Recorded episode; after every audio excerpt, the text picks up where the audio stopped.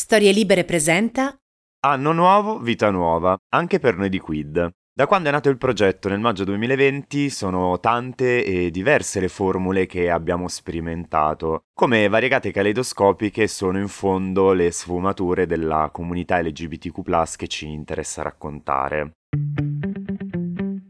Con questo primo episodio del 2023 e i prossimi a venire abbiamo deciso di esplorare un nuovo formato, più agile e veloce. Vi racconteremo alcune sfiziosità del presente e del passato che riguardano la nostra comunità, dei confetti di queerness come i dolci piccoli, colorati e stuzzicanti offerti da una zia.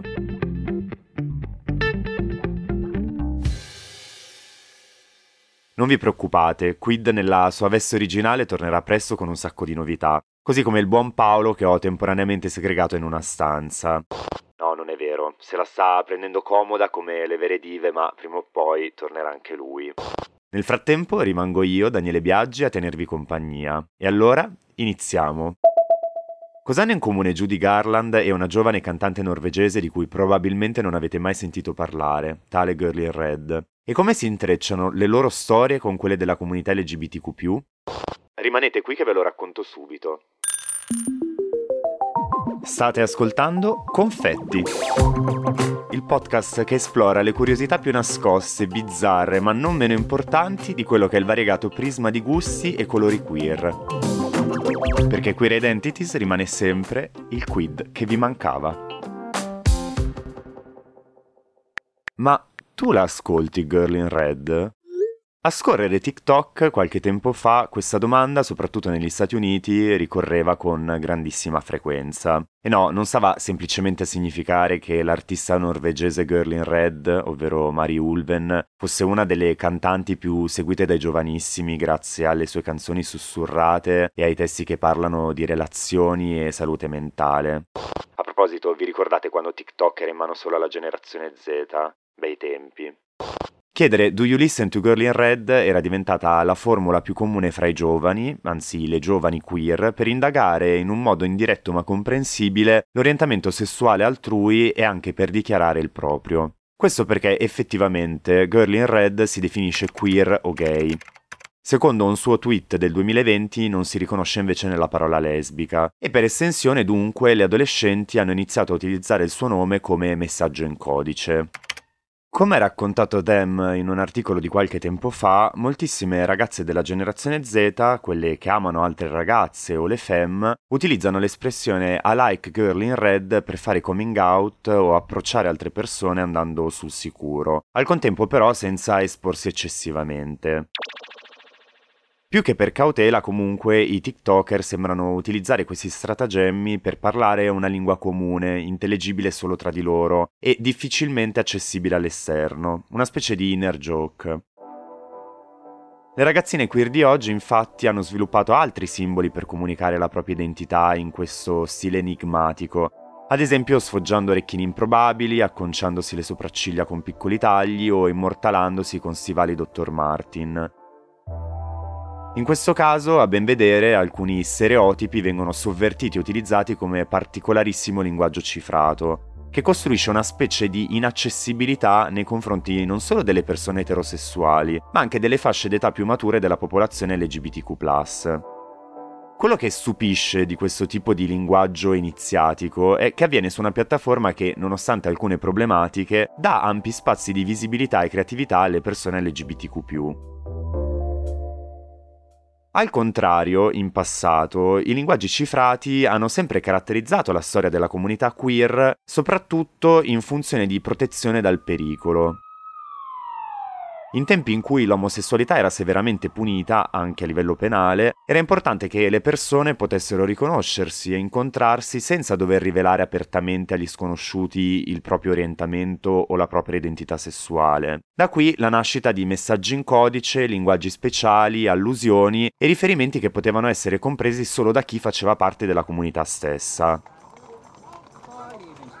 Nell'Ottocento, ma alcuni lo fanno risalire a tempi ancora più remoti, nel Regno Unito si sviluppò una vera e propria lingua sotterranea denominata Polari, storpiatura proprio del nostro parlare. che metteva insieme espressioni dell'italiano, della lingua romani, parlata da rom e sinti, degli slang criminali londinesi, persino dallo yiddish, senza contare termini specchiati o rimati.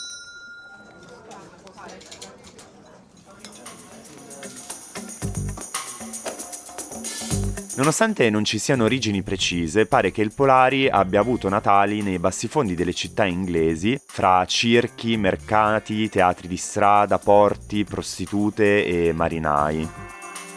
Per via di frequentazioni sovrapposte divenne ben presto anche il linguaggio utilizzato da omosessuali e lesbiche per comunicare senza venire intercettati dalla censura e dalle autorità, quando l'essere gay era ancora un crimine gravissimo.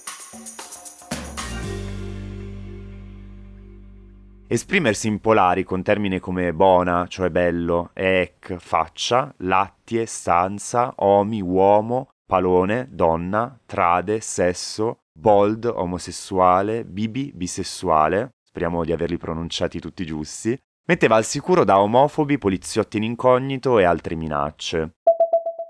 Con il passare del tempo e l'allentarsi delle persecuzioni nei confronti delle persone queer, il Polari cadde in disuso, anche se resistette in certe forme fino alla fine degli anni 60. Pensate che una parziale decriminalizzazione dell'omosessualità non a caso arrivò in Inghilterra col Sexual Offences Act del 1967.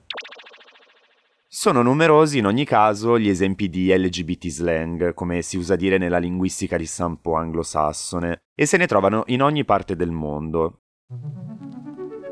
In Sudafrica si sono formati in passato linguaggi noti come Gaile o Isingukomo. In Indonesia la comunità gay usa una varietà orale chiamata Bahasa Binan. I gay turchi, dai tempi degli ottomani, si esprimevano in Lubunka, nelle Filippine esiste una precisa variante del Tagalog, la lingua della popolazione locale, denominata Sword Speak. Ma non bisogna andare in luoghi troppo esotici per rendersi conto che la comunità LGBTQ usa ancora oggi, ad ogni latitudine, espressioni estremamente connotate che spesso sfuggono alla comprensione esterna. Dai daddy alle batch, dal cruising alle fag dagli uranisti alla domanda A o P, Passando per il gergo delle drag queen, tutto contribuisce alla costruzione di un vero e proprio idioletto, ovvero una lingua tipica di una precisa comunità se non di singole persone. In questi linguaggi queer, protezione e identità vanno sempre a braccetto. Da una parte cioè si utilizza una lingua incomprensibile al di fuori di un gruppo preciso e riconoscibile perché non si vuole correre rischi. Dall'altra, sfoggiare questa particolarissima lingua fa sì che si rivendichi la propria personalità, il proprio modo di vedere il mondo e di viverlo.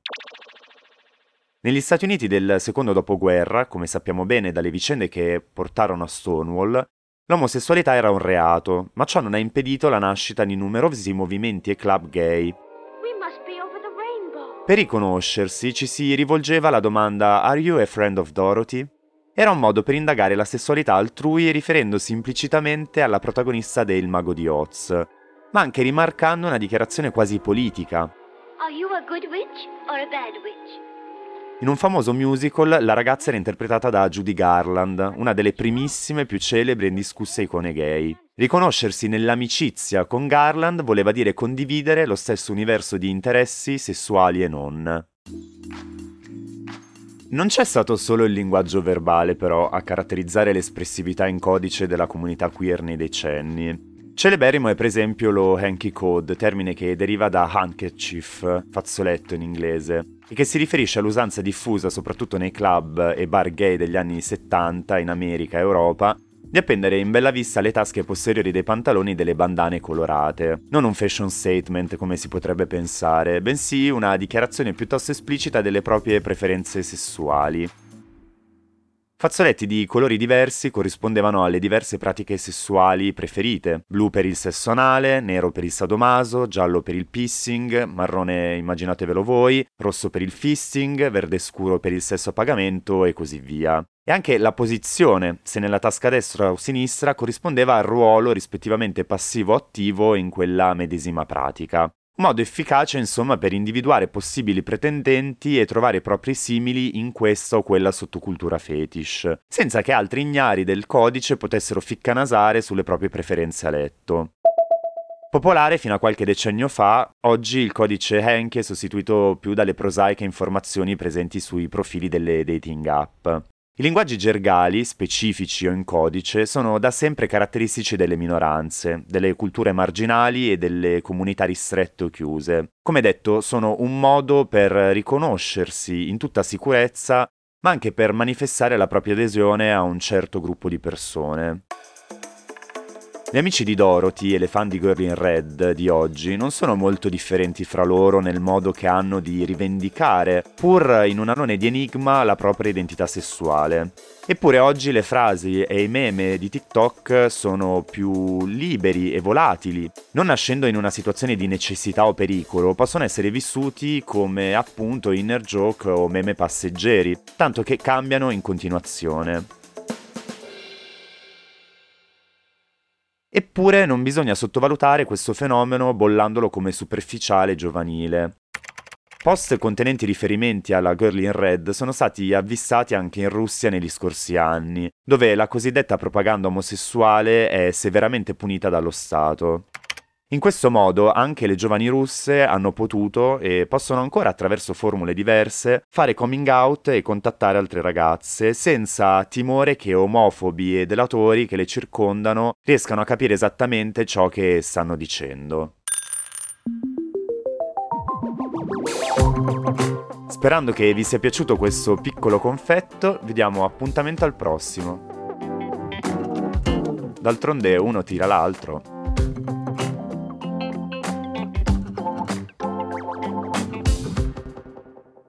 Quid è un podcast di Paolo Armelli e Daniele Biaggi. Post produzione audio di Cecilia Belluzzo.